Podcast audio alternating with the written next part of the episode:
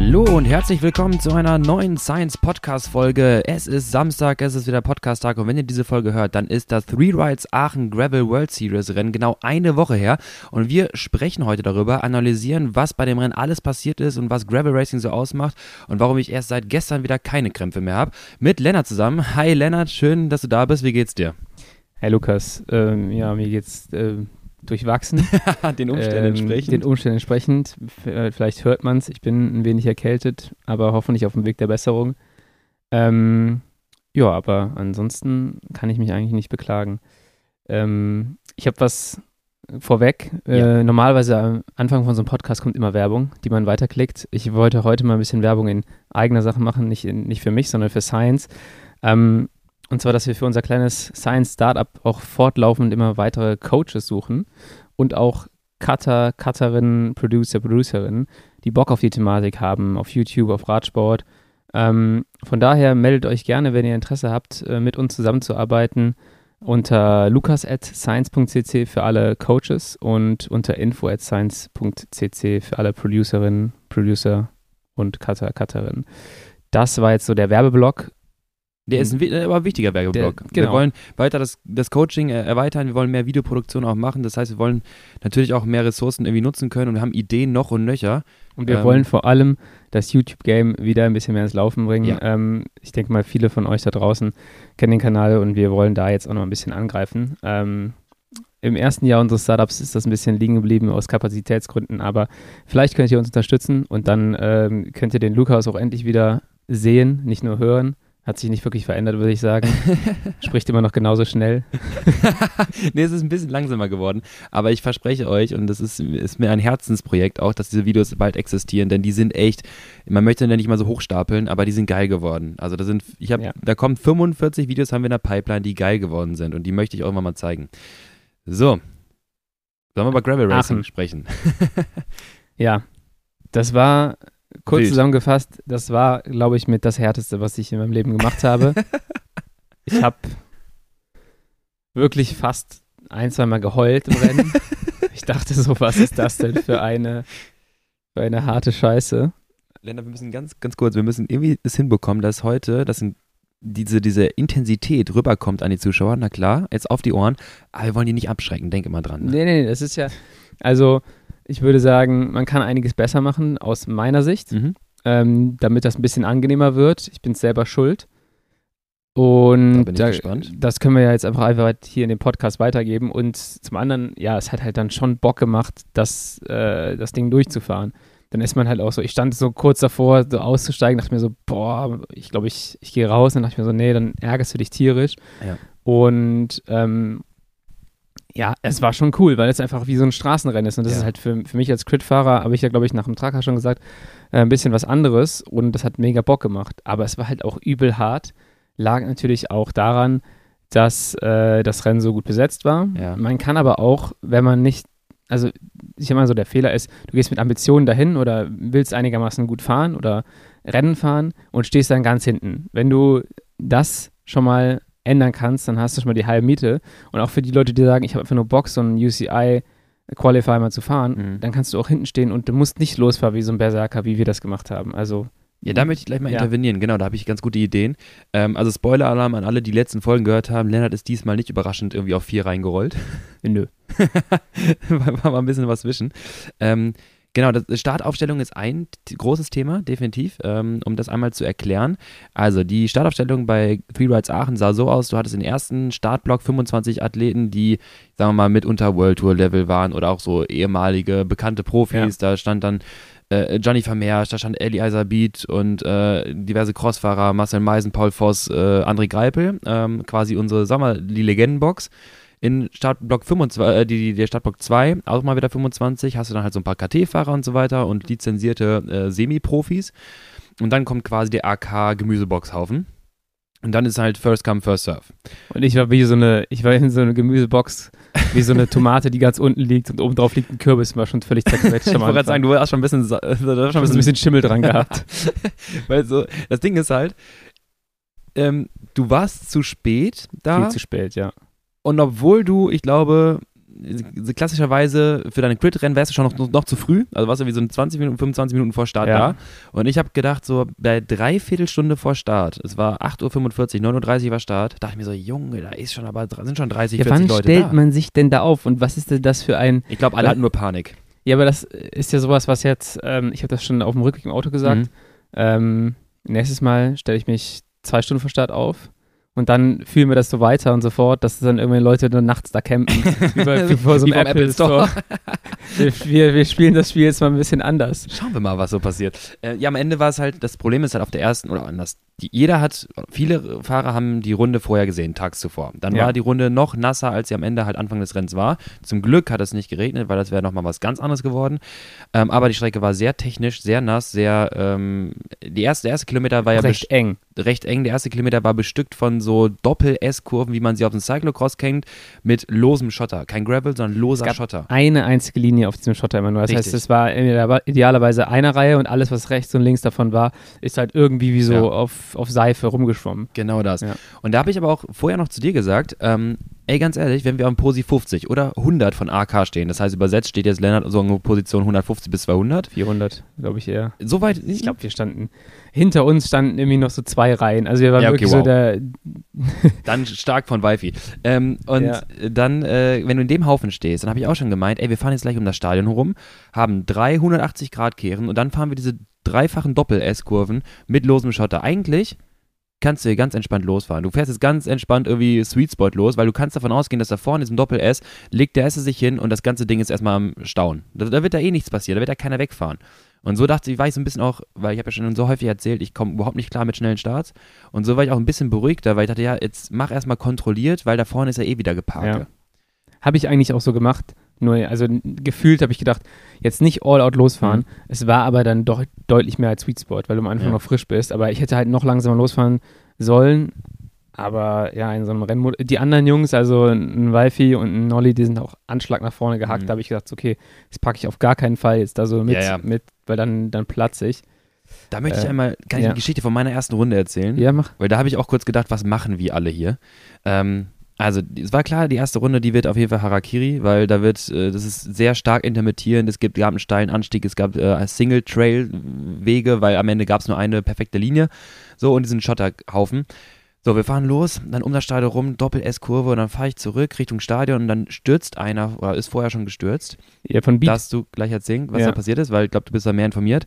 Äh, was ich gerade nur sehe, dieser Typ liegt dort am, ich hoffe, ihm geht's gut. Er lag am Zaun, guckte so mit sehr großen Augen. Der war sehr überrascht, wie er gerade, glaube ich, gestürzt ist. Der hatte mich, hatte ganz komisch geguckt und der war, lag auf einer ganz unschönen Position. Fahre ich, weil alle waren so in so einem Vollgastross. Du warst jetzt irgendwie so ein bisschen in diesem Rennmodus und äh, stürzen ist irgendwie normal, aber das war, sah nicht so normal aus. Und dann fahre ich links um die Kurve. War auch nicht normal. Genau, und dann sehe ich nur, wie Tanja ihr Rad schon in die Ecke geworfen hat. Ähm, und Tanja, die ist Ärztin, was ist ja. jetzt? Genau. Und die ist ja dann zurückgesprintet, laufend, weil habe ich gedacht, hat die irgendwas verloren? Und dachte mir so, nee, die rennt zu dem, was richtig gut ist, weil du musst überlegen, der hat vielleicht wirklich irgendwas. Und äh, alle fahren in die falsche Richtung. Keiner kann quasi rückmelden, dass ja. da irgendwas passiert ist. Und der liegt dann da und äh, meine Information zuletzt, die ich zu ansetzen ist, dass als sie ihn gesehen hatte, war der kurz bewusstlos, ne? Genau. Und ähm, ich habe gestern, glaube ich, auf Wiederflitz gelesen, ja. dass der ohnmächtig geworden ist und dann gestürzt ist. Ah. Also deswegen auch so verwirrt geguckt, geguckt hat, weil okay. er nicht wusste. Und Tanja ist halt dann äh, sofort ähm, zurück, weil sie gesagt ja. hat, okay, es dauert halt manchmal, bis da Helfer sind und weil, wenn es irgendwas richtig Beim kriegen krass auch nicht ist, mit in dem Moment vielleicht. Genau, aber dann sind halt auch Sekunden und Minuten entscheidend, ob ja. der halt irgendwie danach ähm, das Gehirn angegriffen ist oder ja, nicht. Ja, ja. Und deswegen ist sie dann sofort raus. Ich habe halt das gar nicht gesehen. Ich fahre nur mit, mit Bütti und Kian und die Kurve mhm. und sagen die, oh, da war Tanja. Und ich habe nur den Schuss gesehen und dachte, ach du Scheiße. Mhm. Aber ein Glück ging es ihr gut, aber sie mhm. hat halt dann, äh, als Ärztin oder als Arzt hat man, glaube ich, auch die Pflicht, in so, in so einem mhm. Zeitpunkt dann auch sofort Hilfe zu leisten und dann ist sie halt raus, hat, das, hat sich darum gekümmert, war dann alles in Ordnung in dem Moment okay. und dann ist sie weitergefahren, aber das hat ihr so ein bisschen auch ja, den, Bock auf die ganze Geschichte verhagelt. Kann ich verstehen. Äh, am Event selber lag es nicht, aber ähm, ich glaube, nach ihrem Sturz und auch mit dem, mit dem Wirbelbruch und allem, ja, da kommt dann so ein kleiner Flashback auch mal. Und yeah. ich glaube, ich, ich gucke mal, während wir hier aufnehmen, ob ich noch den Artikel finde. Ich glaube, der war auf Wielerflitz äh, gestern oder vorgestern. Und ähm, hat das auch ein bisschen erklärt. Ja, okay. Also das war so dieser, dieser Gedanke auf Kilometer 1, ne? Da dachte ich mir so, Gott, was passiert hier? Und dann dachte ich mir, ey, wie nobel auch von, von Tanja natürlich und ja, Pflicht auf der einen Seite, aber natürlich kannst du auch sagen, ich habe es nicht gesehen oder was auch immer, aber das ist so was Wichtiges und dann denkst du auch in dem Moment nach, denkst du, ja, macht auch Bock und es ist auch irgendwo ein bisschen wichtig hier, aber am Ende ist es auch gar nicht wichtig. Ja, es ist auch überhaupt nicht wichtig. Man ist ja, ja. krass in so einem Film, die ersten Kilometer ja. so nach vorne, nach vorne, nach vorne und dann denkst du so. Du bist in einem Mikrokosmos von so einem ja. Event halt und am Ende im großen Gesamtbild ist das ja nicht entscheidend, sondern sowas ist wirklich viel, viel wichtiger. Ähm, und ich kann die Geschichte so ein bisschen noch mit fortführen mit der ersten Runde. Dann kommt irgendwie so ein, so, so ein Wiesenstück, was irgendwie neu war, weil es dann, äh, ja, die Strecke noch kurz vorher geändert war, wurde. Das war. Dieses Wiesenstück, da muss ich kurz sagen, das ist einfach wie Kleber gewesen. Das war so schlimm. Also das ja. werde ich jetzt noch bei jeder anderen Passage dieser Strecke sagen, dass es so schlimm war. Aber diese Wiese hat irgendwie so krass geklebt. Die war anders schlimm. Die war anders schlimm. Ich kam nicht vom Fleck. Das Schöne ist, ich setze mal an der Stelle nochmal an, das war so matschig, es hat geklebt, genau. Und was besser war, war so ein bisschen wirklich Wiese zu fahren, weil es war so ausgefahrener Matsch später.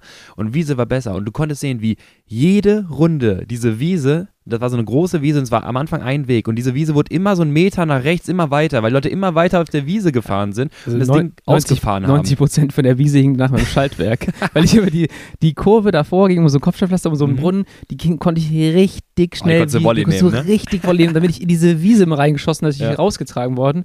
Und am Ende hatte ich echt Mühe beim Radputzen, das da alles rauszufiddeln aus meinem Schaltwerk. Also. Aber hast du es auch ein bisschen gefeiert, irgendwann, wenn man eine Linie hatte, da an der Stelle, konntest du diese Rechtskurve auf das Kopfsteinpflaster draufspringen, da gab es so einen kleinen ja. Bordstein. Und dann bin ich draufgesprungen und direkt in meine tiefe Position hat so eine Crit Racing, Crit Racing ja. diese Kurve in so einem tiefen äh, Oberkörper genommen und die nächste Rechtskurve auch rausfahren lassen. Ja. Und ich glaube, in dem Moment hast du andere, die es dann nicht so konnten, bestimmt sieben Meter mitgegeben. Und ich habe mich auch mal gefühlt wie Gott. Ja, vor allem, wenn ich nicht mit so viel Schwung auf diesen auf diese Klebewiese gefahren wäre, dann wäre ich wahrscheinlich echt stehen geblieben irgendwann.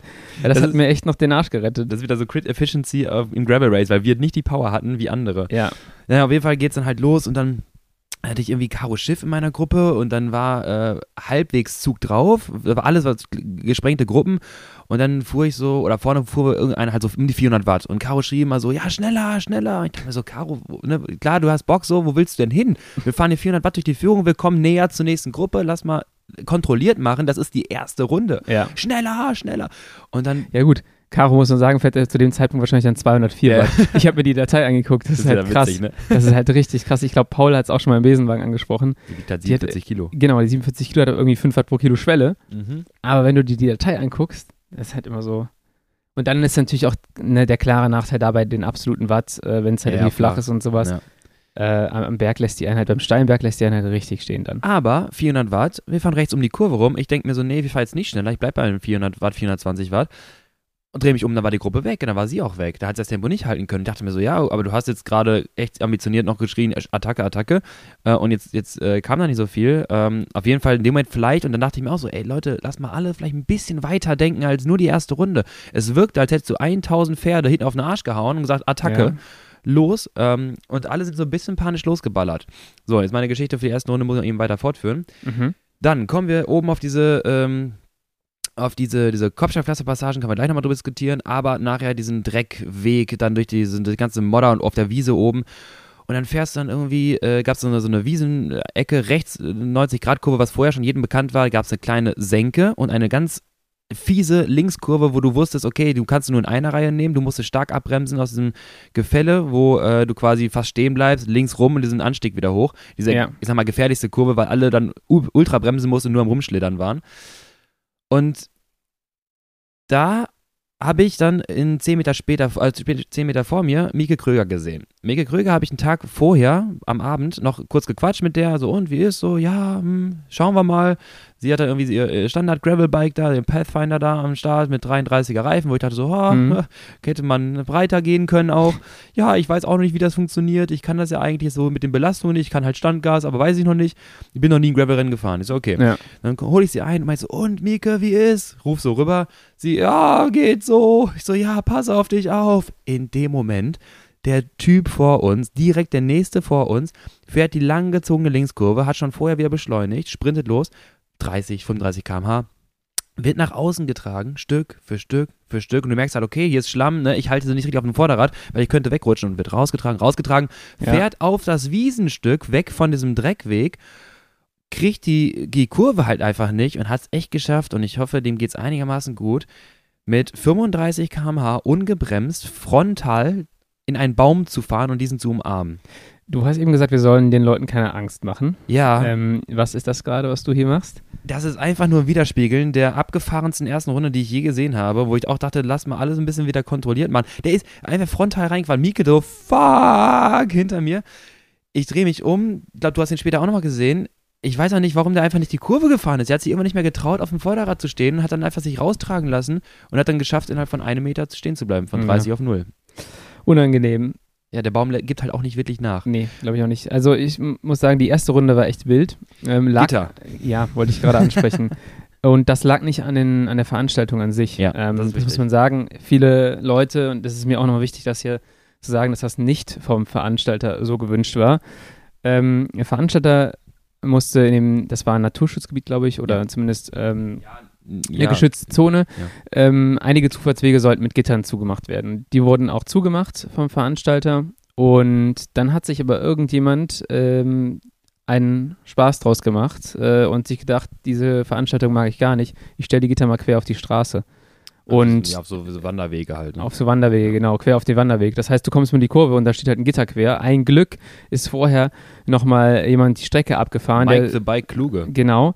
Ähm, und der hat das im letzten Moment noch entschärfen können, aber die Dinge auch nur schnell zur Seite hauen können. Und dann lagen halt Ja. diese Gitter in der ersten Runde einfach so auf dem, auf dem Boden, auf dem Feldweg oder so an, am Rand. Man konnte drum herumfahren, aber es sah halt ultra dubios aus. Ja. Ähm, lag aber nicht am, am Veranstalter, ist mir auch noch wichtig zu sagen, sondern ja, ich Ja, hoffe, mu- derjenige oder diejenige wird gefunden, weil das war schon echt kriminell, sowas zu machen. Da kann man wirklich nur froh sein, dass Mike Kluge, der ist glaube ich mit dem E-Mountainbike vorweggefahren als Ja. Führungsfahrzeug quasi und dass der halt geistesgegenwärtig schnell reagiert hatte. Der hat die auch nur in die, ne, der stand ja auf dem, auf dem Weg, der hat die Ja. nur in, die, in, die, in den Graben versucht zu werfen, weil er wusste, hinter mir kommt eine Meute von 1000 Fahrern, angeballert, da bremst jetzt keiner mehr und deswegen guckten halt diese Füße immer so ein bisschen noch in die Strecke rein, bis das halt in Runde 2, 3 halt weggeräumt werden konnte. Und das war wirklich, das war, das kommt in diese erste Runde noch mit dazu. Ja. Und irgendwann gab es so diesen Punkt, wo ich auch gemerkt hatte, ähm, ich kann erstmal die Intensität nicht mitgehen, die alle fahren, weil ich dachte so, ihr könnt das auch alle nicht. So, denkt doch mal weiter als zwei Runden, lass mal jetzt Ja. ein bisschen kontrolliert fahren. Ähm, dieses Angehacke, da habe ich gesagt, komm, jetzt lasse ich auch alle fahren. Ich fahre jetzt meine 300, 280 teilweise lieber auf den Geraden, anstatt loszusprinten, weil in der nächsten, von mir aus 180 Grad Quere, wenn du eine 20-Mann-Gruppe hast, die standen sowieso alle auf dem Genau, Fleck. ja. Da konntest du wieder ranrollen und dann halt das mit den Gittern und so. Und irgendwann habe ich gedacht, ich fahre jetzt nur meine ideale Linie, habe meinen Platz, ich fahre von mir aus alleine. Aber jetzt komme ich erstmal in das Rennen so ein bisschen rein. Ja, und dann halt, genau, kam diese ganze Szene. Und dann steht in äh, Runde 2 auf einmal in der Abfahrt noch ein Typ, der irgendwie auf die Strecke geraten ist mit seinem Trecker inklusive Anhänger. das ist auch wirklich, Ja. auch da wieder Veranstaltung, wahrscheinlich, ne, das war alles, planst du und optimierst du und der ist dann irgendwie von irgendeiner Weide runtergefahren, seine Wiese, fährt auf den Weg und wundert sich, warum auf einmal 1000 Fahrradfahrer ihm entgegenkommen. Problem an der Stelle, es war Runde 2 oder 3. Zu der Zeit hatten die ersten Fahrer die letzten auch schon wieder eingeholt. Ja, das heißt, der kam nie da weg. Der hatte Der war 1000 irgend- Fahrer um sich herum. Der war halt irgendwann war er weg. In der letzten, vorletzten genau. Runde war er weg. Ja. Ähm, aber sonst stand er dann da irgendwie für vier Stunden wie so ein bedrüppelter Pudel mit seinem Trecker.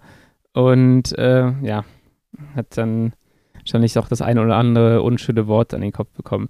Aber ja, wir aber am Ende hat er dann das, ja, er hat den Trecker woanders hingestellt in der Kurve, wo man irgendwann wusste, dass er steht. Ja. Das ging dann auch, weil man genau wusste, okay, da ist er. Ne? Ähm, das war auch gut, dass er sich nicht mehr wegbewegt hat. Ja. Der dachte sich aber auch so, ja gut, hier kommen jetzt seit zwei Stunden fahren hier durchweg nur Fahrradfahrer. Ich kann hier eh nicht weg. Ja. Ja, war ein bisschen Harakiri.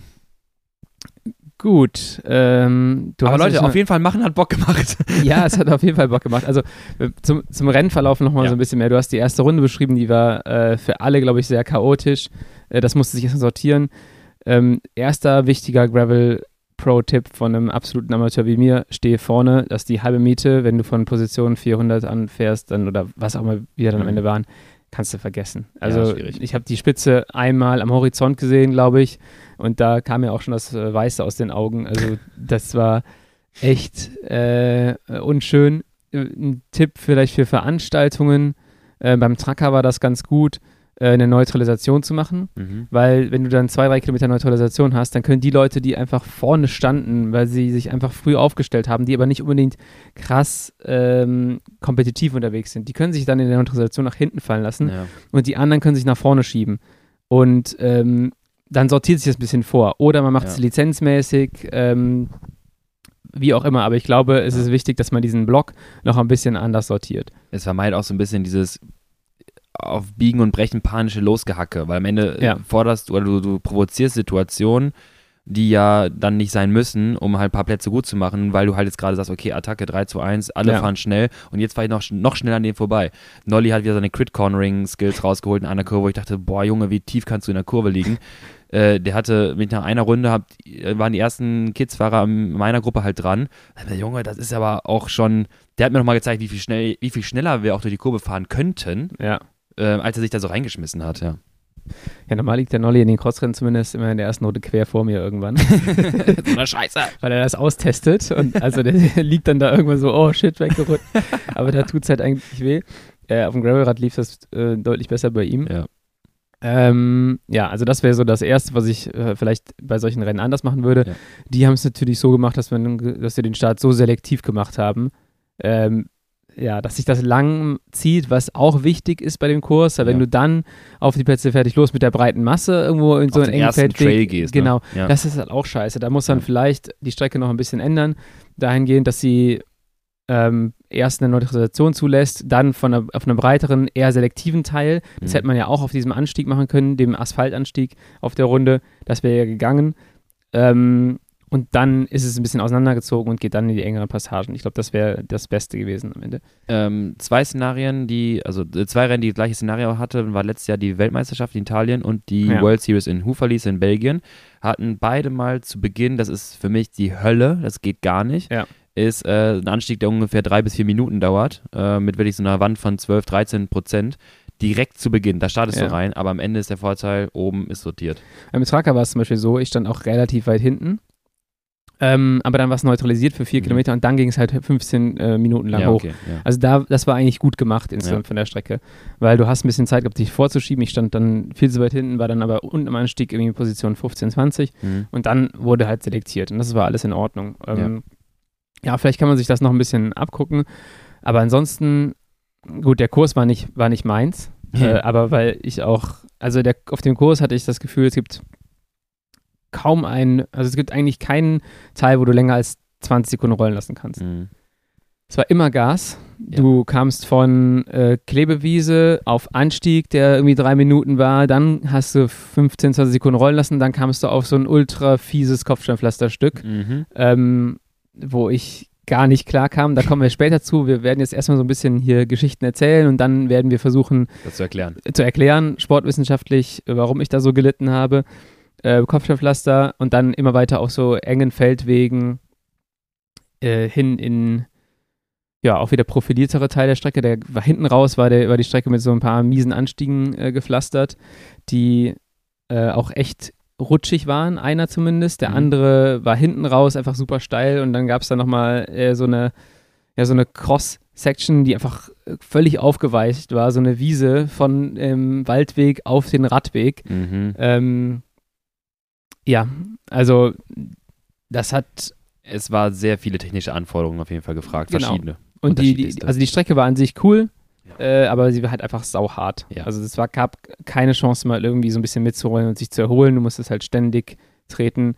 Und äh, ja, ich habe das, was ich normalerweise im Crit fahre, über eine Stunde 20 oder so, habe ich da halt über vier Stunden getreten. Also das war schon sehr hart für mich. Ich kann es auch mal ganz kurz Zusammenfassung raushauen von den Leistungsdaten. Also ich habe auch jetzt bei vier, ziemlich exakt vier Stunden äh, gebraucht fürs Rennen. Ja. 236 wäre jetzt, bei mir Average, weil ich auch Ich viele, 221 gehabt. ja, ja, viele halt Rollphasen, man versucht so smooth ein bisschen irgendwann gleichmäßiger zu fahren. Ich habe eine Stunde 26 in der Zone Recovery verbracht, in, jetzt so einer, in so einem 7, 8 Zonen Modell, ist mir egal. Mhm. Ähm, und wenn ich jetzt die Zonen VZ Max und Anaerobic Capacity zusammenzähle, also quasi alles oberhalb der Schwelle, eine Stunde 25 oberhalb Ja. der Schwelle verbracht. ja, Das ist also wirklich bipolar gefahren. Das ist bipolar. an oder aus. Ja. Es gab nur an oder aus. Und deswegen hatten wir noch im Vorfeld diskutiert äh, über die Kohlenhydratstrategie, weil, wie ich auch gesagt hatte, ey, ganz ehrlich, Leute, wir haben keine Phase, wo man wirklich Fettoxidation so ein bisschen laufen kann. Wir haben entweder 0 Watt ja, oder 400 plus. Ja. Also du hast dann nur wirklich ähm, High Carb, äh, äh, High Carb Verbrauch durch die, durch die hohe Intensität, wo kein Fettstoffwechsel mehr stattfindet, oder du rollst halt. Das heißt, Ja. die ganze Belastung, diese vier Stunden Energie, diese 3000 irgendwas Kilojoule, kommen nur über Carbs. Wie kriegen wir das ins System rein? Trinkrucksack. War dann die Idee, genau, Trinkrucksack. Und ich glaube, da haben wir zwei, du bist auch mit Trinkrucksack gefahren. Mhm. Es war mit einer schlauesten Moves, die wir auch mal machen können. Das war gut. Ja, ich glaube auch. Also das einzige Problem im Trinkrucksack ist, dass das Zeug natürlich sau warm wird. Ja, Ich weiß nicht, ob du einen gekühlten Trinkrucksack hast, ich nicht. mein Schlauch geht einmal ein bisschen lang vorne vor der Brust und Schulter Ja, lang. der, der erste Sip ist so richtig Genau. kalt vom Fahrtwind und Ja. danach kommt so diese, Bäh. diese 36 Grad warme Plörre und ich so, mm. Ja, Ja. das ist dann Race Cup Tee. Ja, ich habe ich hab den Trinkrucksack mit Power Carb. Mhm. Also ich hatte anderthalb Liter Power Carb, ähm, 200 Gramm habe ich in anderthalb Litern gelöst. Pulver jetzt oder Pulver. Carbs? Das aber relativ nah beim äh, ja Okay. dran ist. Ne? Ja, ja, klar. Ähm, dann hatte ich eine hochdosierte Fast Cup Flasche, die Mhm. habe ich angenommen und äh, ich habe noch eine 120 Gramm Race Cup Flasche gemacht. Und dann hätte ich sogar noch mehr Gels nehmen müssen, habe aber nur zwei Ja, Gels, krass. glaube ich, genommen. Äh, aber damit ging das schon sehr, sehr, sehr gut, Ja. bis halt die Krämpfe kamen. Und dann, wenn die Krämpfe wieder weg waren, ging es wieder sehr, sehr, sehr gut. Genau, wollte sagen, Nutritioning und Kohlenhydratversorgung waren nicht das Problem. Nee. Bei mir hatte ich auch das Gefühl, bis zum Ende klappte das. Ich hatte Race Carb drin, ich habe 300 Gramm vom Sirup in meinen Rucksack gepackt, das Ja. sind 240 Gramm an Carbs auf eineinhalb Liter, also auch die, die 240 versucht dann anzupeilen und wusste halt, okay, mindestens, also sagen wir mal, nach zweieinhalb, drei Stunden sollte ich den Rucksack irgendwie leer haben. Äh, da bin ich auch irgendwie ein bisschen stolz auf meinen Move. Ich hatte Ja. meinen Vater irgendwann in der vorletzten Runde in der Verpflegungsstation gesehen. Hatte da komm, ich nehme noch eine Flasche an, weil ich hatte eine unterwegs verloren. Dachte ich mir unterwegs, äh, da hat jemand eine MON-Flasche liegen lassen. dann in der nächsten Runde wollte ich an den Rad greifen, dachte mir so, oh, das war ich. mein Wasser ist weg. Hast du meine Satteltasche irgendwo gesehen? Nein, leider nicht. so ein richtiges Gravel-Problem. Ja. Ähm, na, auf jeden Fall wollte ich meinen Vater annehmen und habe dann gesehen, ach, der steht da, geil, vorne den äh, Clips gelöst vom Trinkrucksack, mit dem rechten Arm aus dem Trinkrucksack, mit dem linken Arm aus dem äh, Träger vom Trinkrucksack. In dem Moment fluppt er mir Richtung Hand runter. Ich habe den Schwung vom Trinkrucksack, führe den einmal hinter meinem Rücken, weil ich den Schwung habe, hinter meinem Rücken weg, schmeiße mir quasi hinter dem Rücken wie so ein, so ein Basketball-Move rechts an mir, an die Leute, hab vorne direkt die nächste Pack, äh, Flasche gepackt, reingepackt und dachte mir, Junge, bin ich cool. Hast du dann schon so diesen Spider-Man-Move gemacht? Ja, genau. Geguckt, ob du Spider-Man was kann ich noch? naja, genau. Und auf jeden Fall war es dann auch eine Race Cup Flasche, dann ein Trinkrucksack und zwei Gels. Und muss auch sagen, das war echt top. Vor allem dann hat es mir ganz gut getan, nochmal so ein Koffeingel irgendwie hinten rauszunehmen. Oh ist ja. auch nochmal ein bisschen wacher. Ja. Und äh, das ist ja auch so ein großes Thema bei, bei diesen Gravel-Rennen. Du darfst halt nicht irgendwie mal abschalten und dann wegrutschen. Ja. Ähm, da vorletzte Runde ist mir auch mal das Vorderrad irgendwie so weggegangen. Ich kann da gar nicht mehr so genau sagen, aber ich bin, glaube ich, auf so einer Asphaltkante oder sowas gefahren. Da dachte Mhm. ich auch nochmal so, oh Junge, Ja. bleib mal wach jetzt. Hin und wieder passieren auch solche Momente, wo du denkst so, ah, das, ne, das Ja. kann auch mal, es geht jetzt ja alles hier super, irgendwann hast du deine Linie, aber wenn du halt da runterkommst, denkst du so, ah, aufpassen. Genau. Ja, ja, auf jeden Fall für mich. Äh, wir gehen mal durchs Rennen so ein bisschen Mhm. durch. Du warst äh, weiter vorne. Ja. Ich bin, glaube ich, zweieinhalb, drei Runden immer weiter sozusagen hinterhergefahren, hinterhergefahren. Hatte nie eine Gruppe so richtig, die größer als fünf Leute war und kam irgendwann dann in deine Gruppe rein, wo äh, Nolly, Wifi, Bütti drin Mhm. waren. Äh, sobald ich drin war, ist der Wifi, glaube ich, hat ja keinen Bock auf mich gehabt, ist dann voll wieder vorne rausgefahren und war dann weg. Äh, wie so eine halbe Runde Mhm. später. Ähm, ja, nach dreieinhalb Runden war ich dann da drin. Man sieht es auch in meinem Puls, in meiner Strava-Fahrt. Das ist das erste Mal, wo der so ein bisschen droppen kann. Ähm, ja, ich glaube, das hat mich schon viel gekostet. Und danach, eine Runde später, ging eigentlich schon die, so die Krämpfe los, wo ich dann dachte, Junge, jetzt wird's hier echt, jetzt wird's hier echt übel. Ähm, du warst zu der Zeit schon in der Gruppe, sind die Jungs von hinten sind aufgefahren, die, Die meisten. sind, genau, ne? sind ausge- aufgefahren. Ich hatte einmal eine, Runde, eine Gruppe verloren, dann bin ich alleine gefahren, relativ Ja. konstant und kontrolliert rangefahren, weil ich gedacht habe, ich bin mit weniger Watt viel, viel schneller als in der Gruppe hier. Ja. Äh, Und dann irgendwann waren die Gruppe aber ziemlich langsam. Wir haben uns echt selber immer aufgehalten in den Kurven. Und dann kam Gruppe Nolly, Bütti, Wifi. Ja, Ähm, und dann fuhr Wifi immer von vorne, bisschen kontrolliert. Und du hörst immer so am Anstieg so Nolly von hinten: Alex, Wifi, ruhig, ruhig, pass auf. Und irgendwann haben sie den halt auch einfach, oder ist Alex einmal vorgefahren so und dann war der auch weg. Da war Ja. Wifi halt einfach in dann ne, gemerkt, okay, ich bin jetzt einfach deutlich schneller. Dann haben wir uns da gesammelt, das passte auch schon und wir hatten Ja. ein relativ konstantes wir hatten auch eine schön große Gruppe irgendwann, ne? Die Ja, war genau. So, die war viel größer, als ich dachte. Manchmal habe ich mich dann umgeguckt Ja, und dann denke ich so, boah, es sind hier so 30, 35 Leute irgendwie. für die, und dann habe ich auch gemerkt, lieber unter den ersten sechs fahren, weil Ja. da hast du halt deinen Rhythmus, der gut funktioniert. Und dann, genau, Runde 4 äh, wurde einmal großlaut aufgeschrien, als Lenny von hinten kam, der dann irgendwie die Gruppe aufgeholt hatte, wo keiner gerechnet hatte, weil nach dem Hälfte des Rennens kommt normalerweise keiner von hinten. Ja. Äh, ich habe damit auch nicht gerechnet. ja, und also, wow, Junge, Junge. So, ja, ja. Und dann bist du in der Runde, das habe ich dir aber auch schon gesagt, du meintest, es wäre nicht so, aber ich habe gedacht, boah, War du, nicht so. du gehst die Anstiege aber schon gewollt an. Also das war auf jeden Fall so ein bisschen Zug nach meiner Gruppe, als du diesen Anstieg reingeballert bist. Ich mir, der hat aber Bock gerade. Ich hatte, wie gesagt, ich schwöre, ich hatte einfach nur Schwung und dachte mir, jetzt fahre ich lieber hier an den Leuten so vorbei und nehme den Schwung mit, als dass ich Mhm. jetzt da einfach rollen lasse. Dann nehme ich den Schwung lieber mit und dann sah das, glaube ich, in einem Moment sehr äh, schnell aus. Also aber ich dachte, du weißt jetzt auch Vormarsch nach vorne. Und ich dachte mir so, wenn ich jetzt sein Hinterrad verpasse, Ja, da, da nee, ist nee. gerade ein Zug nach vorne, also bei mir ging gar nichts mehr äh, mit Zug nach vorne. Ich war da drin, habe dann irgendwann relativ schnell die Krämpfe bekommen Mhm. und habe da dann eigentlich übel gelitten und dann habe ich dich auch ein paar Mal verflucht. Vor allem ähm, so an dem an dem Anst diese, diese Feldwege, es gab einen, der berghoch ging, der relativ steinig war Mhm. und die ganze Zeit so ein bisschen gehüpft ist. Ja. Boah, genau wie auf den Kopfsteinpflastern, da können wir jetzt eigentlich schon in das erste Thema reingehen, kam ich null klar. Es hat so weh getan, das Ja. Pflaster und das, ähm, der Bergaufteil, wo das Rad so ein bisschen gesprungen ist. Und äh, meine Erklärung irgendwie dann, als ich da mit äh, viel zu viel Laktat und hohem Puls war, war halt irgendwie, ja, jeder Stein, jedes, jedes Pflasterstück bremst dich halt so ein bisschen. Mhm. Und du musst dann im Prinzip mit einem höheren Drehmoment, es ist alles in einem minimalen Bereich, aber jeder Tritt ist dann mit einem höheren Drehmoment wieder verbunden, weil du halt weniger kinetische Energie hast. Ja, schön. Und ähm, bei ja. ich würde sagen, noch bei gleichzeitig, bei Ja. gleichzeitig, je nachdem, wenn du nicht darauf äh, vorbereitet bist, mit einem zu hohen Gang, mit einem mittelgroßen Gang, Beispiel Genau. Klebewiese, Klebewiese, du hast Geschwindigkeit, bringst du mit, du kommst in den falschen Moment in so eine Matschphase und es bremst, Und- es klaut dir 7 km/h. aber du schaltest halt nicht. Du Genau. hast den gleichen Gang stehen und auf einmal musst Ja. du halt mit einer anderen Frequenz, genau. einer anderen Geschwindigkeit diesen Gang wieder treten. Und das ist beim Ja. Pflaster genauso und bei diesen Hüpfanstiegen auch so. Ja. Und das war die Hölle. Und ich, ich merke auch bei den Crits, dass mir so höhere Drehmoment-Spikes halt krass äh, den, den Stecker ziehen Mhm. und versuche sie deshalb in den Antritten zu vermeiden.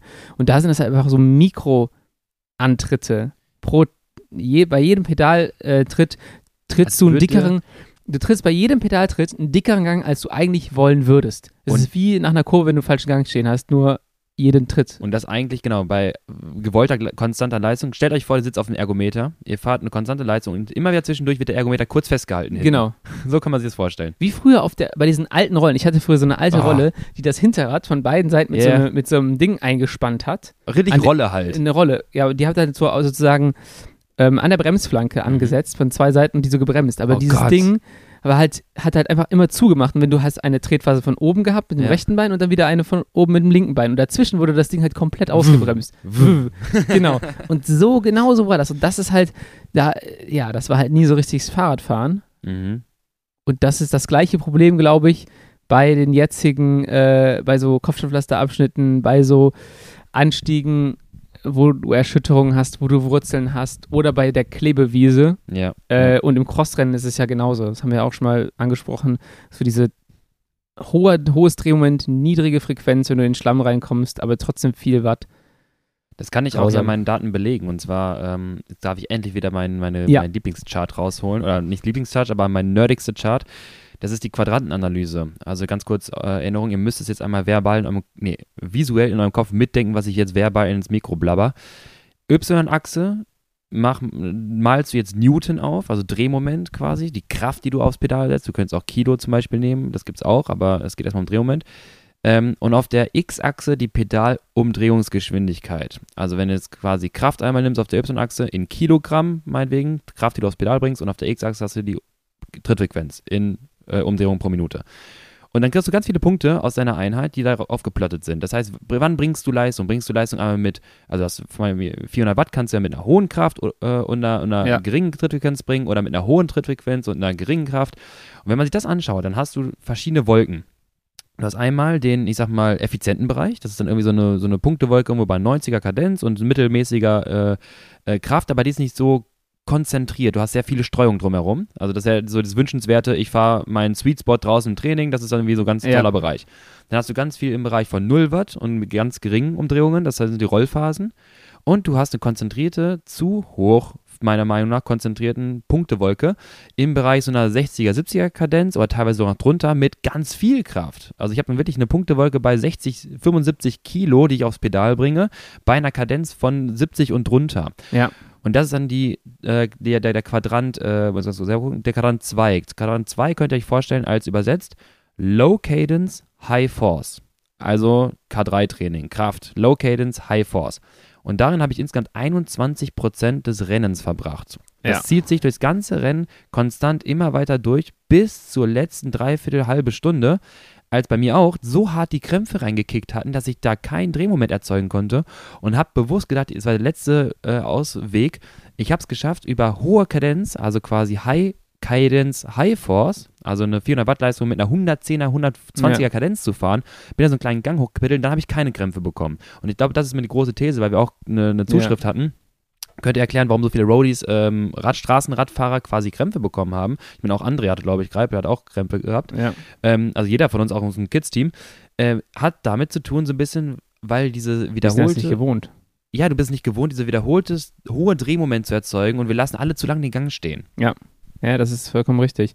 Ähm, weil äh, im Crit fährst du halt auf der Geraden, die Gerade ändert sich nicht. Ja. Du hast deine, deine hohe Frequenz, deine 100er Frequenz und dann kommt die Kurve und da ändert sich das nächste Mal irgendwie, da hast du die Chance, ähm, dass du es verkacken kannst. Mhm. Und wenn du damit genug Schwung rumkommst, einen guten Gang hast und sowas, dann, dann kannst du das auch vermeiden und den Antritt nicht machen musst. Aber da ist es halt, ja, schwierig. Du musst sehr bewusst darauf achten und du brauchst die richtige Übersetzung. Das war bei mir auch Ja. ein großes Problem. Ich habe halt irgendwie, glaube ich, einen 28er oder 30er gehabt mit 39 vorne äh, als kleines Blatt oder 36. Auf jeden Fall halt Eine nicht so Straßenradübersetzung. ja, eigentlich. genau. Auf jeden Fall für so steilere Dinge, wie bei den, an, den, an den Anstiegen waren da so ab und an so Abschnitte, weil, keine Ahnung, was war das, 12, 13 Prozent vielleicht auf Schlamm. Ja, Ja, auf jeden Fall, äh, da hätte ich mir äh, so eine fette Mountainbike-Kassette gewünscht, wie ich die bei einigen Leuten gesehen habe. Da war ich super neidisch. Und ähm, dann ist es für mich auch eine technische Frage, die ich lernen muss. Ich, ich weiß nicht genau, wie ich das dann, ob ich das, wie ich das dann genau zu fahren habe. Wenn ich so eine hohe Ja. Frequenz fahre, ähm, ich habe, ja, zuerst. ja, ich, ich frage mich gerade, wie das denn mit dem, dem Durchdrehen des Reifens auch ist. Äh, und ob du mit einem dickeren Gang nicht auch ein bisschen mehr Grip hast. Ja, wenn du, du musst das Gewicht ein bisschen, das merkst du irgendwann, das Gewicht ein bisschen nach hinten verlagern. Du Ja. kannst ja nicht anfangen, nach vorne zu rutschen dann. Oberkörper tief, das ist ganz wichtig. Du darfst nicht aufrecht sitzen, Mhm. sondern Oberkörper tief. Ähm, ich kann jetzt gerade gar nicht so ganz erklären, warum, aber das äh, sorgt für mehr Traktion auf dem Hinterrad.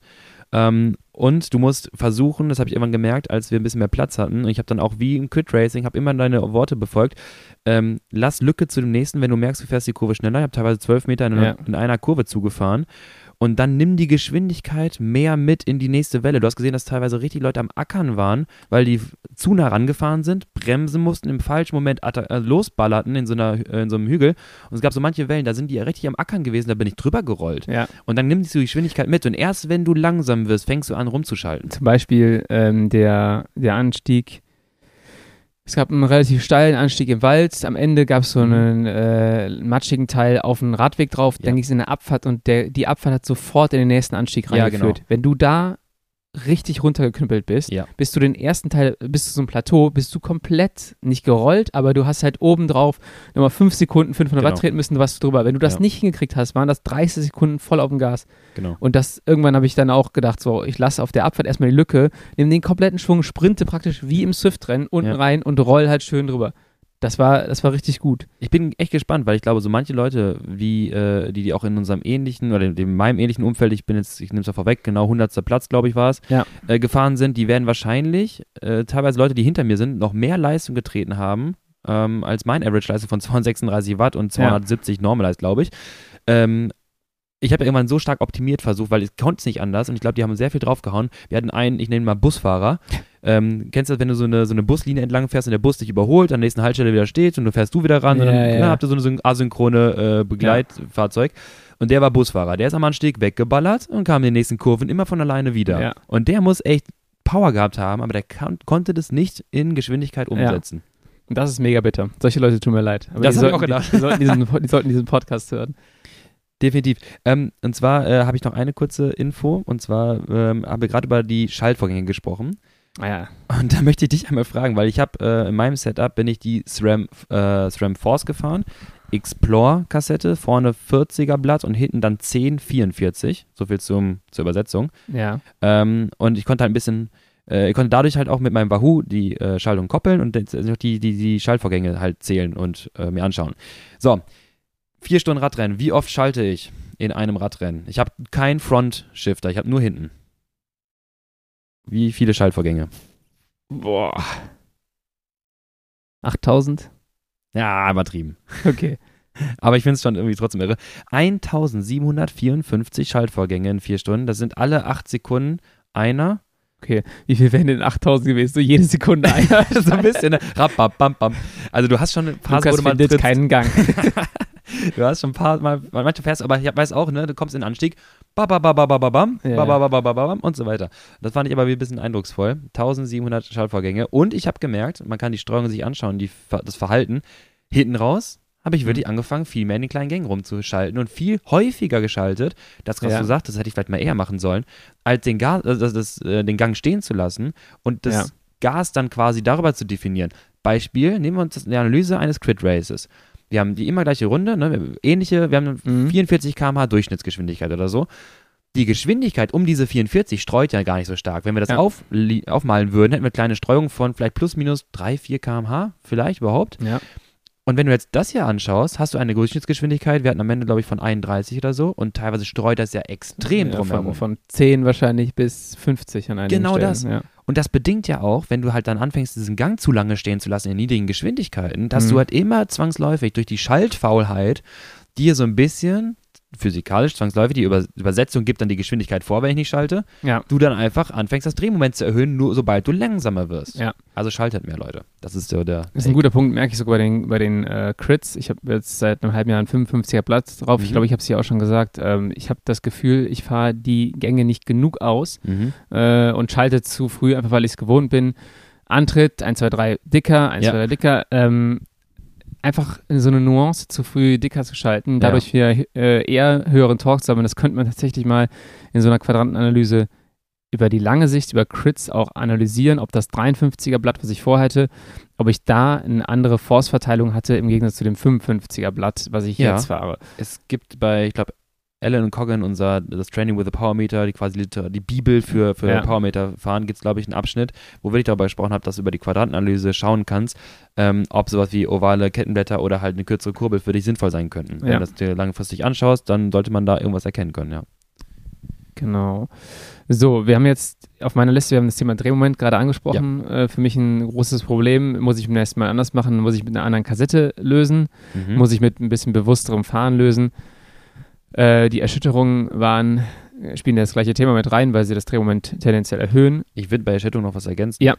Und zwar, äh, ich habe es, glaube ich, schon mal irre gehabt, ich weiß es nicht, ähm, Studie von Ronnerstadt, ich glaube aus dem Jahr 2020 oder 2021, die haben sich angeschaut, was passiert, wenn ich Hit-Intervalle mit zusätzlicher Vibration fahre. Dabei haben sie eine Vibrationsplatte, den Athleten unter einen Ergometer gepackt, haben Intervalle fahren lassen ähm, und dabei, ich glaube, eine Frequenz von ungefähr 40 Hertz äh, eingestellt. Ja.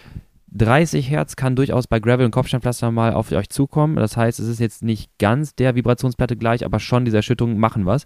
Und sie haben festgestellt, dass bei gleicher Intensität der zwei Gruppen die Zeit oberhalb der 90% VO2 Max, das heißt die metabolische Beanspruchung deines Körpers, bei Vibrationsgruppe deutlich erhöht war. Das heißt, Vibrationstraining bei gleicher Leistung führte zu, ich sag mal, höheren VO2-Output.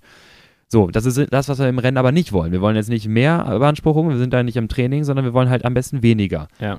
Und dann versucht man ja durch entsprechendes, äh, entsprechende Bikes, Rahmenbrau, Reifenbreiten und Luftdrücken das Ja. Ganze so ein bisschen auszugleichen. Je weniger du springst, desto schneller bist du unterwegs, desto einfacher ist es auch für deine Muskulatur, wenn sie Ja. nicht erschüttert wird. Und das habe ich auch mit, irgendwann gemerkt, diese 320 Watt, keine Ahnung, auf den Kopfsteinpflasterpassagen, ich fand das auch so die Hölle. Ich kam, das, das fühlte sich an wie 500 Watt. Ja. Da war ein Abschnitt gegen Ende des Wasserstücks, wo du auf so einem Matschweg ausweichen konntest links. Ja, ja, ja. Den bin ich mal gefahren, auch wenn der langsamer war, weil ich dachte, ein Glück hören diese Erschütterungen auf. Ich bin Ja. da wirklich, gut, ich bin 35er Reifen gefahren, weil die, es passen leider keine breiteren Reihen. Äh, der Luftdruck war relativ hoch. Ich bin da, glaube ich, extrem gesprungen. Mhm. Das war so schlimm. Also, es macht aber auch Sinn, was du gerade gesagt hast mit dem höheren VO2 ähm, äh, Werten, Mhm. weil du du leistest ja die ganze Zeit aus. Du hast ja viel mehr Muskulatur im Körper, die du auch beanspruchst, um das, um die Erschütterung auszugleichen. Du kontrahierst ja im Oberkörper viel mehr vermutlich als auf einer flachen Strecke. Bisschen wie wenn du ruderst, ähm, kann, kommst du ja auch auf höhere V2-Werte, Wenn weil du halt noch andere Muskelgruppen Du bist quasi, ja genau, wenn man es so beurteilen würde, bist du weniger effizient Genau. bei der gleichen Leistung. Ja, du Ja. brauchst halt mehr VO2-Beanspruchung. Ja. Ja, definitiv. Und das hat man auch gemerkt, wenn man aus dieser Kurve wieder antreten musste. Und da gab es auch so drei, vier Panzerplatten, die einem mal so gegengekickt haben. Boah, ich habe dann irgendwann auch aufgehört aufzustehen, weil ich gemerkt habe, ich bin gar nicht schneller. Das Ja, ja ich bin auch immer sitzen Ja. geblieben. dachte mir so, ja komm. genau. Erstmal kann ich auch Ja, 300 Watt statt 600 fahren, weil 600 bringt mich auch nicht schneller vorwärts. Das bringt mir nichts. Ja. Ich lasse die Lücke, ich roll gleich wieder ran, okay. Aber ich bin nicht schneller, wenn ich hier mehr trete. Das, war, Das ist so bitter, wenn man das merkt. Ne? Man, man will eigentlich, man wird dann von hinten so festgehalten. Man muss sagen, die Strecke war ultra schwer und die war für mich halt, also die Hölle, aber Mhm. sie war eigentlich sehr gut austariert, einfach rein physiologisch gesehen. Ja. Du hast das Pflaster gehabt, ähm, dann hast du, du hast steile Anstiege gehabt Mhm. ohne Erschütterung, du hast flachere Anstiege mit Erschütterungen Ja. gehabt, so du hast irgendwie für jeden Fahrertypen so ein bisschen was dabei gehabt, außer für, für Leute wie mich, die auch eine wollt- Erholung brauchen. Ich wollte gerade sagen, du hast für die Crit Racer manche technische Passagen durch die Asphaltabfahrten, wo man schon viel optimieren Ja. kann, wenn man halt auch den Mut hat und die Skills hat, da schnell um die Kurve zu ja, fahren. da war Teamkollege Christian Noll auch wieder einmal unterwegs, wo der außen, sagen, außen an so einem armen Teufel vorbeigeschossen ist. Ich Äh, habe ich hab Nolli einmal genollt auf der Wiese. da habe ich, äh, da kam er irgendwie um die Kurve und dann kam ich so, innen! habe ich ihn genollt. ja, da musst du aufpassen. Da musst du aufpassen. Ja, der, der hält ihn so. Ja, okay, okay. Muss ich, da lerne ich auf jeden Fall. Würde ich auf der Straße auch nicht machen. Ähm, übrigens, äh, ich will ganz kurz noch ergänzen, weil wir gerade Reifen hatten. Ich bin auch den, äh, ich bin den, den G1 RS gefahren. ich auch. Schwalbe G1 RS. Breiter bist du den gefahren wahrscheinlich. In ne? 40, genau. Ja. Mit 2 Bar oder zwei, ich wollte 2,2, 2,3 erst fahren. Ich glaube, ich warte Ich aber hatte nur. 2,7, 2,9, das war dann schon. Ja, aber das ist halt der kleine 35er Reifen, ja. Es ist halt. Du bist, wiegst auch 66, 67 Kilo. Ja. Ich dann 72 oder sowas. Ähm, also du musst auch ein bisschen mehr fahren. Bei mir war es, ich habe, glaube ich, 2,2 gewollt, aber es fühlte sich nach weniger an. Du Und verlierst halt auch mal ein bisschen, glaube ich, so, Mhm. vor allem über das Pflaster. Und ich habe auf der Straße gedacht, so, oh, das, der walkt aber schon ziemlich hier. Und ich muss sagen, alles, was Richtung Dreck ging und sowas, ich hab, war so froh. Ich war, war Ja. echt froh. Ich habe nur einen äh, Geniestreich gemacht. Ich habe die Hinterrad, Hinterreifen falsch rum aufgezogen.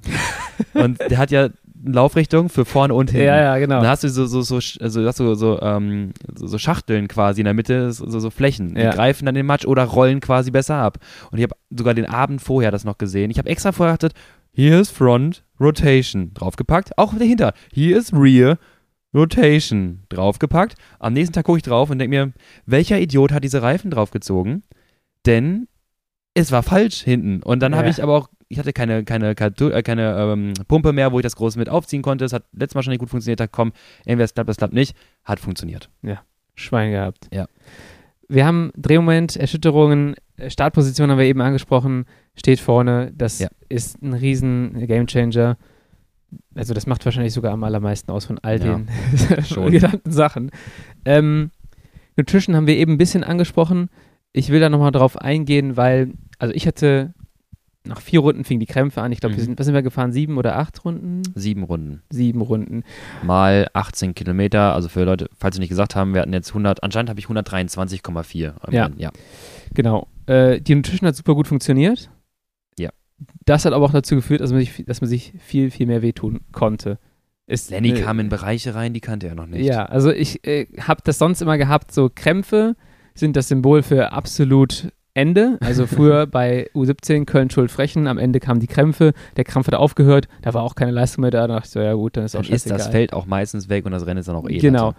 Und hier war das so, wenn du irgendwie über diese Krampfpassage rübergekommen bist und du hast dich wieder kurz erholt und die Beine gelockert, dann war wieder richtig Zug da. Mhm. Und das liegt einfach daran, dass die Verpflegung so viel besser geworden ist, dass die, dass der, dass die Kohlenhydrate noch da sind, um die Leistung zu bringen, nur der Muskel halt dann irgendwann überfordert ist mit der Ge Geschichte. Also Lennart hat irgendwie so einen relativ guten Motor getankt in seinem Auto, fährt los und an, die Achsen fangen an zu brechen, aber Ja, genau. im Tank ist immer noch Sprit, er kann ja weiter drauf treten. Genau so war das ungefähr. Und das war halt nochmal krass. Ich hatte das jetzt vor einem Jahr das Vorne, erste ganz Mal. kurz vorne rechts ist so ein Reifen schon am Schlackern, aber er zieht weiter drauf, das ist kein Genau, Problem. immer schön noch so den rechten Fuß durchgedrückt auf dem Gaspedal.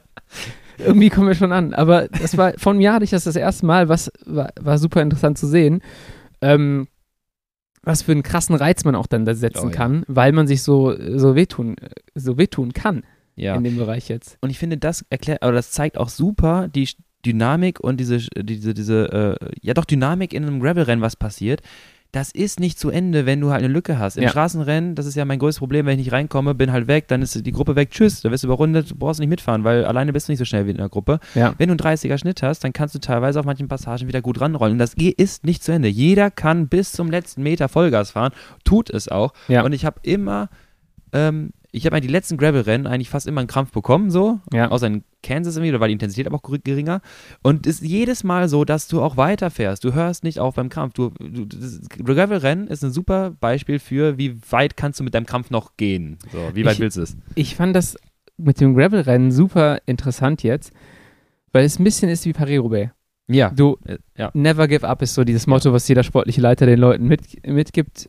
Always continue riding. Äh, Habe ich, glaube ich, in mehreren so Vlogs von Mhm. Teams schon gesehen. Und das war da auch so, weil als ich in eure Gruppe reingekommen bin, war ich eigentlich aus meiner Gruppe abgehängt worden, habe meine Gruppe sozusagen wieder eingeholt, die aber gleichzeitig in eure Gruppe reingefallen. Ja. Weil ich, es war für mich war der, der Trend im Kopf so, jetzt ist vorbei, jetzt gehe ich nach hinten weg. Und auf einmal sehe ich so, ah okay, krass, ich war jetzt wieder dahin. ja. Und ähm, ja, da- das ist halt, ja. Aber ge gehen wir auf das Ergebnis zum Beispiel ein, ne? wenn du jetzt äh, die, die, die, die äh, WM-Quali, die jetzt da ausgesprochen wurde, so, Ja. wenn dann noch anfangen, die ersten wegzubrechen, die letzten zwei Runden, weil die sich nicht so gut verpflegt haben und einzeln wegfallen und Quali Ja. ist für dich das Ziel, dann muss man jetzt auch am Ende sagen, äh, wenn wir jetzt das hier vorweg, oder das Ergebnis jetzt äh, äh, hinlegen wollen, ich habe es geschafft, die Quali. ja, du hast die ganz knapp geholt, ne? Genau, du hast sie nicht Knapp geschafft. verpasst, ja. Nolly, der bei uns in der Gruppe war, in der letzten halben Runde abgefallen ist, hat sie auch nicht Das ist geschafft. der einzige Trottel, der sich nicht ordentlich verpflegt hat. Ah, Der hat wirklich nur die letzte halbe Runde was verloren. Der war richtig gut dabei, hat da die Gruppe verloren. Und es ging auch noch, ich hatte hinter mir noch, noch zwei Plätze, die noch vergeben wurden und fertig ist. Und Ja. dann ist es am Ende echt ärgerlich. Das ist ein ganz krasses Fueling-Thema und das, da kann ich jetzt eigentlich auch schon mal, weil wir sind am nächsten Tag noch einen Crit gefahren, was Das habe ich nicht auch, verstanden, wie auch das mega interessant war. Ähm, da können wir vielleicht noch ein, drauf eingehen, weil wir können da auch so einen sportwissenschaftlichen Bogen schlagen. Nolly ist der Einzige, der hinten raus mit dem Hungerast ganz krass krachen gegangen ist in der letzten halben Runde. Mhm. Hat sich viel zu wenig verpflegt, äh, auch wenn wir äh, vorher am Tag vorher in der Gruppe noch geschrieben haben, ne, achtet drauf. Und vor allem haben wir auch erstmal gesagt, keiner gibt eine Flasche ab in die Verpflegungszone mit weniger als 80 Gramm Kohlenhydraten. Also, weißt du, die Ja. Flaschen werden ja dann wild angereicht. Ja. Wenn du dann so eine Niete ziehst, weißt du, denkst so, und dann ist da irgendwie Wasser Niete. drin oder sowas. Und da steht da drin, leider verloren. Die, sind, die werden leicht krachen Sie gehen. werden gleich krachen gehen, weil sie glauben, sie kriegen Versorgung. ja, da haben wir erstmal gesagt, keiner gibt eine Niete ab. so, äh, und der ist halt dann fliegen gegangen. Und am nächsten Tag im Rennen ist der von uns auch ähm, am unauffälligsten gefahren. Mal so. schön, schön gesagt. Und das Interessante war aber auch, wir sind alle zum, wir sind extra zum Rennen hingefahren mit dem Rad, Mhm. um ein gutes Warm-up hinzukriegen. Und man hatte unglaublich Standgas. Ja.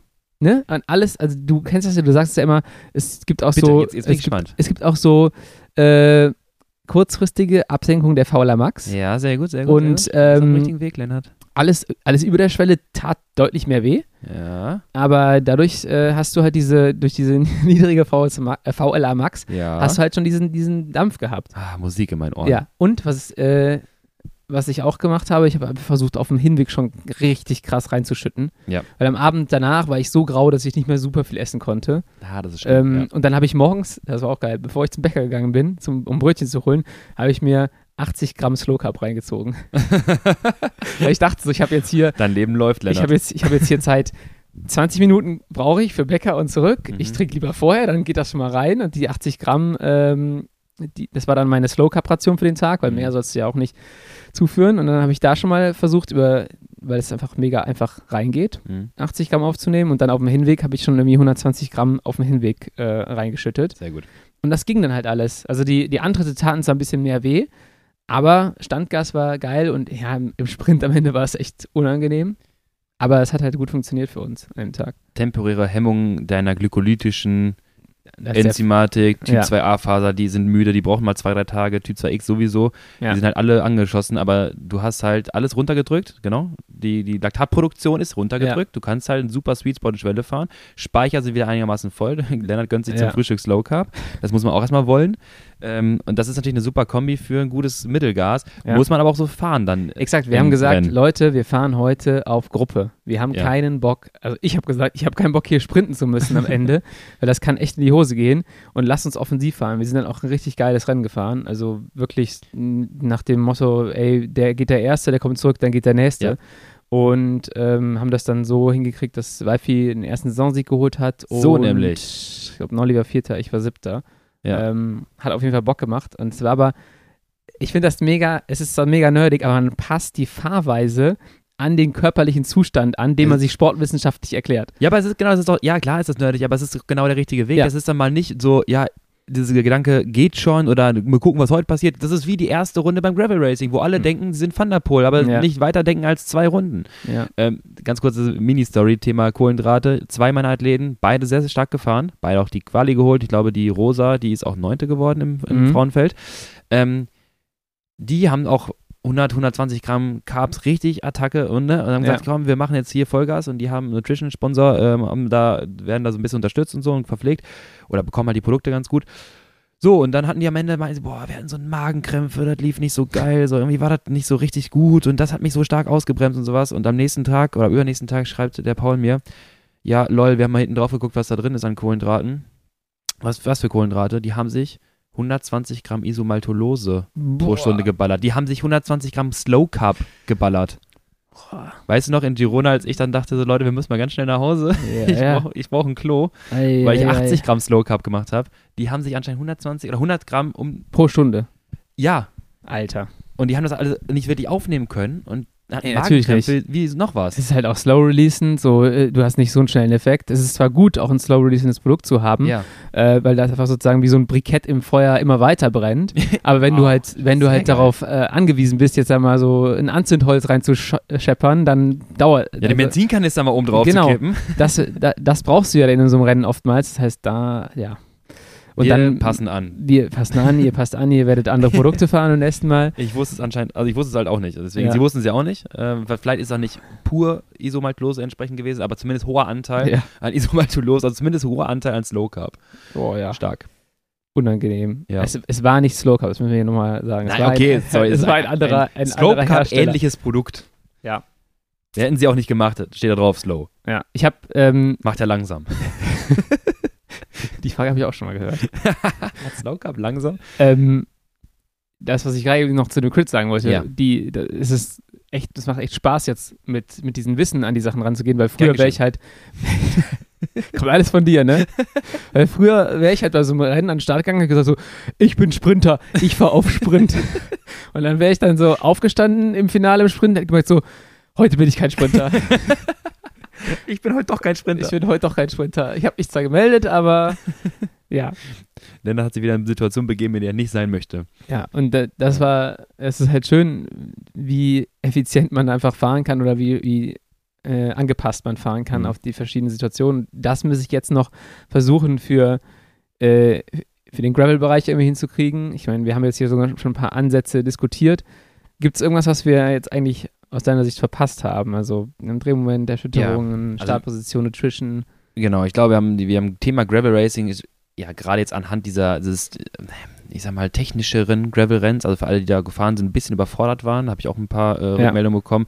Das ist auch nicht das normale Gravel-Rennen. Es gibt auch welche, die sind ein bisschen, die rollen mal ein bisschen. Taka zum Beispiel war ganz Ja. anders, ne? Also da hast du 40 Kilometer flache Gravel-Passagen gehabt, wo du auch hinten ein bisschen sparen konntest. Da äh, jetzt in Aachen dachte ich Ja. mir die ganze Zeit so, Junge, Und sowas gib mir einen Gnadenstoß. und sowas Also, wünsche ich mir auch so ein bisschen, weil es war halt, wie äh, Sepp beschrieben hatte, ein 130 Kilometer äh, Cyclocross-Rennen. Ja.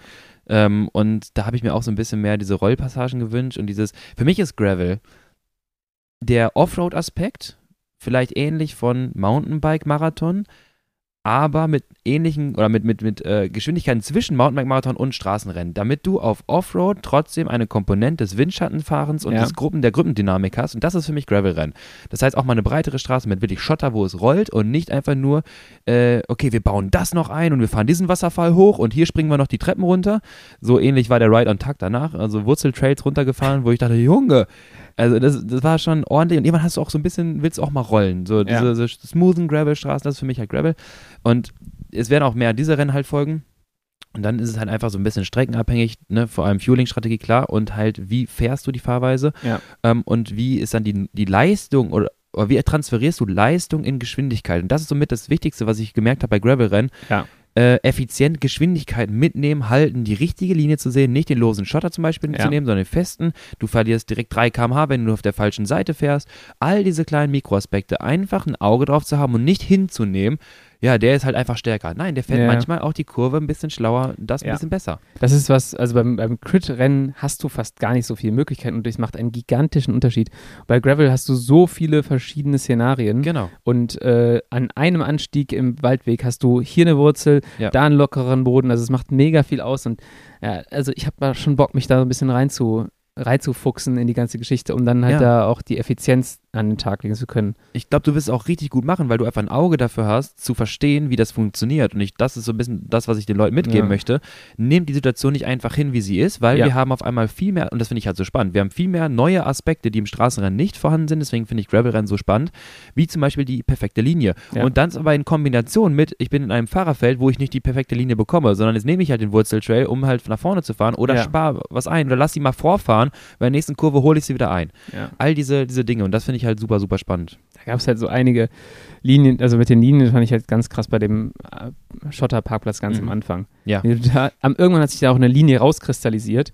Da war alles an Schotter weg und nur noch der, der harte, der Ja. Matsch, nicht Matschboden, sondern der, der Erdboden halt da. Genau. Wo du richtig Grip hattest im Vergleich zu allem anderen. Wenn du da einmal rausgekommen bist, war es so, oh no. Und dann ganze Gruppe weg. Du musstest dich wieder so da rein äh, manövrieren und musstest hinterherfahren. Also es war halt, halt krass. Und irgendwann habe ich auch gedacht, so, ja gut, du brauchst ja gar nicht schnell fahren. Du musst einfach nur die Linie treffen. Das ist das A und O auf dem Um Teil. Miguel Heidemann zu zitieren, du musst nicht viel treten, um schnell zu fahren. Genau. Am Ende ist das noch extremer. Ja. Sepp hatte äh, noch ein bisschen erzählt, normalerweise im Mountainbike-Marathon hast du es schneller, dass diese Furche entsteht. Ja. Die Tatsache, dass wir so viele Fahrer hatten, die das nicht dann in Anführungsstrichen gecheckt Die haben, dahinter bleiben. haben wahrscheinlich. Die haben, genau, das wieder zugewühlt. Deswegen dauerte das bis die letzten drei Runden, bis sowas entsteht, weil normalerweise Ja. fährst du Single äh, Trail quasi, eine Linie, die fahren alle durch die Furche und irgendwann ist die dann da. Und es waren richtig viele, die einfach dann in dem Moment denken so, oh, guck mal, das ist alle langsam, ich fahre außen vorbei. Ach, Ja. hier geht ja gar nicht. Genau. Da gab hast es du so kaputt einige, gemacht. da gab es so einige bis in die letzte Runde rein, die sich dachten so, jetzt fahre ich vorbei. und dann dachte ich so, ja, ciao, wir sehen uns. Gar keinen Bock.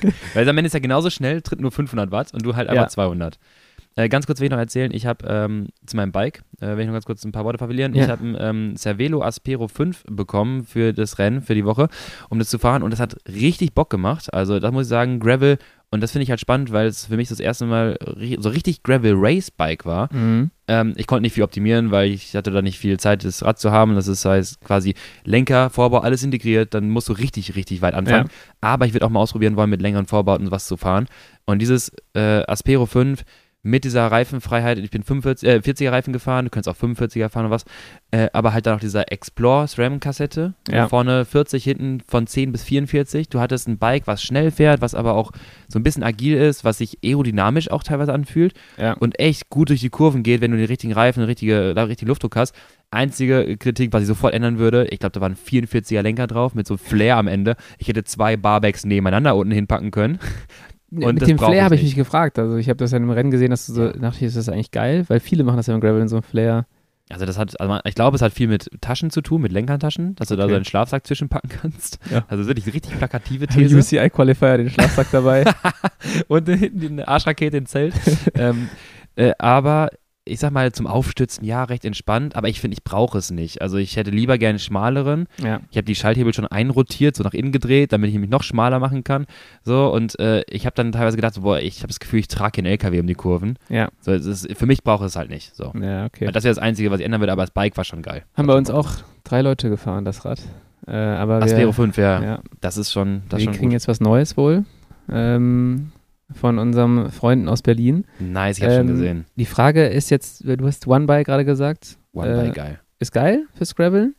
Ja. Das Setup? Ja, kommt drauf an, halt, was du machen willst. Also, wenn du Ja. überwiegend flacher fährst, dann reicht One by aus. Ich finde halt gerade Thema fucking SRAM Ja. ähm, ist halt, du kannst halt vorne nicht schalten. Also, Shifter, äh, der, der, der Umwerfer zu schalten, ist echt mies, finde ich. Ja. Das heißt, wenn SRAM, dann bin ich halt, finde ich die, die äh, One by echt klasse. Weil da hast du ja eigentlich nur zwei Wege. Re- Du hoch hast runter auf der Genau, Kassette. hoch rechts und runter auf der. Kassette, genau. Äh, rechts runter, links hoch. Ja. Muss erstmal auf meiner äh, Kreissäge, ich habe ja Shimano Dura ES, erstmal direkt wieder falsch geschaltet, die ganze Zeit immer aufs kleine Blatt geschaltet. Direkt.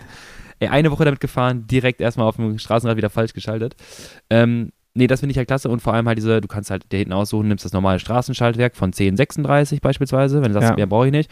Oder halt Explore von 1044 oder Mountainbike Eagle XX1 Kassette ist dann wirklich, was du vorhin sagtest, von 9er Ritzel, kein Witz, Ja. auf eine 54. Krass. Du hast eine sehr große Abstufung, das ist ein bisschen mies. Die Gänge muss dann wirklich ja, ja, ausfahren. okay, genau. Das heißt, dann irgendwo fehlt ja dazwischen so richtig was. Um, Das kann man machen, das hatte ich auf einem Testbike mal mit 55er Reifen auf 650B Laufrädern, also quasi Mhm. 7, 27,5 Zoll. Und dann hast du Mountainbike-Reifen mit einem Bar oder 1,2 Bar und dann diese Eagle-Kassette. Das war eine coole Kombi, weil ich hatte ein Gravel-Bike, Carbon-Gravel-Bike, was sich fuhr wie ein Mountainbike. ja. Und das ist ein Spaßfahrrad. Das ist halt Ja, wirklich ja, das so ist- Wurzeltrail-Kram. Ja, das, das stelle ich mir auch ganz geil vor, Ja, sowas mal nicht zu schnell. fahren. Ja, gut. Genau. Das heißt, äh, Gravel-Materialzeug, das machen wir nochmal wann anders. Ja. Äh, Da mal diskutieren wir über gewachsene Ketten beim Graveln und äh, Luftdrücken und Da Salamis. kann ich auch noch viel rausholen äh, bei dem ganzen Thema, aber ähm, ich glaube, jetzt fürs, für den Anfang hat das echt gereicht, äh, was ich da äh, für ein Setup hatte oder was Ja. wir für ein Setup hatten. Und äh, ja, Da will ich aber direkt eine. Frage, ja, genau, da will ich direkt eine Frage ansetzen an dich, Lennart. Ähm, fährst du noch mal was Gra- Gravel-mäßiges dieses Jahr? Hast du noch mal Bock? Ja, ich glaube, ich, würd schon- ich, ich würde schon mal ein, noch, noch eins fahren. Ähm, vielleicht mal vom Kurs her was, was mehr Rollpassagen hat. Ähm, ich glaube, Hufverliese eignet sich dann nicht. Ja, schwierig. An, also geht ist besser als Aachen. Äh, okay. Holland ist halt flach, aber halt äh, Sternstrecke äh, und äh, so Ja. 190 Kurven. Fände ich eigentlich ganz gut. Äh, das ist dieses Gravel 150, ne? Genau. In Venhuysen. Genau. Ähm, ist das auch UCI Qualifier? Auch UCI Qualify und äh, alles im Umkreis von ungefähr 30 Kilometer haben diese Strecke Ja. gequetscht. Ja, das wäre vielleicht nochmal eine Option. Ansonsten gucke ich noch, was es so gibt. Äh, hat auf jeden Fall Bock gemacht. Finde ich Ja. eine geile Ergänzung äh, neben dem Crit-Fahren. Funktioniert auch mit Crit-Beinen, würde ich mal behaupten. Ja, Ähm, und von daher werde ich das auf jeden Fall nochmal angehen, ja. ja, auf jeden Fall. Ich habe jetzt die WM-Quali. Du hast die WM-Quali, du kannst jetzt wieder nach Italien fahren. Ja. Bei uns haben sich tatsächlich auch schon relativ viele so einen Blocker reingesetzt für den Zeitraum der WM. Äh, ich habe erstmal nach Aachen gesagt, boah, ich bin froh, dass ich die Quali nicht habe. Das war, war ja ultra räudig, aber jetzt kann ich mir schon wieder vorstellen, als zu fahren. Ich habe auch, also es hat echt Spaß gemacht. Ja. Ähm, wenn die Strecke so ist wie letztes Jahr, weil es ja dieselbe Region ist, dann wird da sowieso ni keine, also wird sowieso nichts auf die zukommen. Das geht teilweise Ja. 10 Kilometer geradeaus. Das war jetzt nichts Spektakuläres. ja. Ähm, eine Sache habe ich noch. Ja. Ähm, wir haben äh, für alle Leute, die noch ein bisschen tiefer in das Long Distance Gravel Fueling Thema einsteigen wollen, einen Podcast aufgenommen mit Robert und Sepp, ein MON-Podcast. Das ist das, das erste Mal, dass wir es gemacht haben. Wollte ich einfach mal nur für alle Nerds hier lassen. Ich glaube, wir haben ein paar, die zuhören. Äh, ja. Könnt ihr mal reinklicken, gibt es auf Spotify. Okay, bester Tipp auf jeden Fall.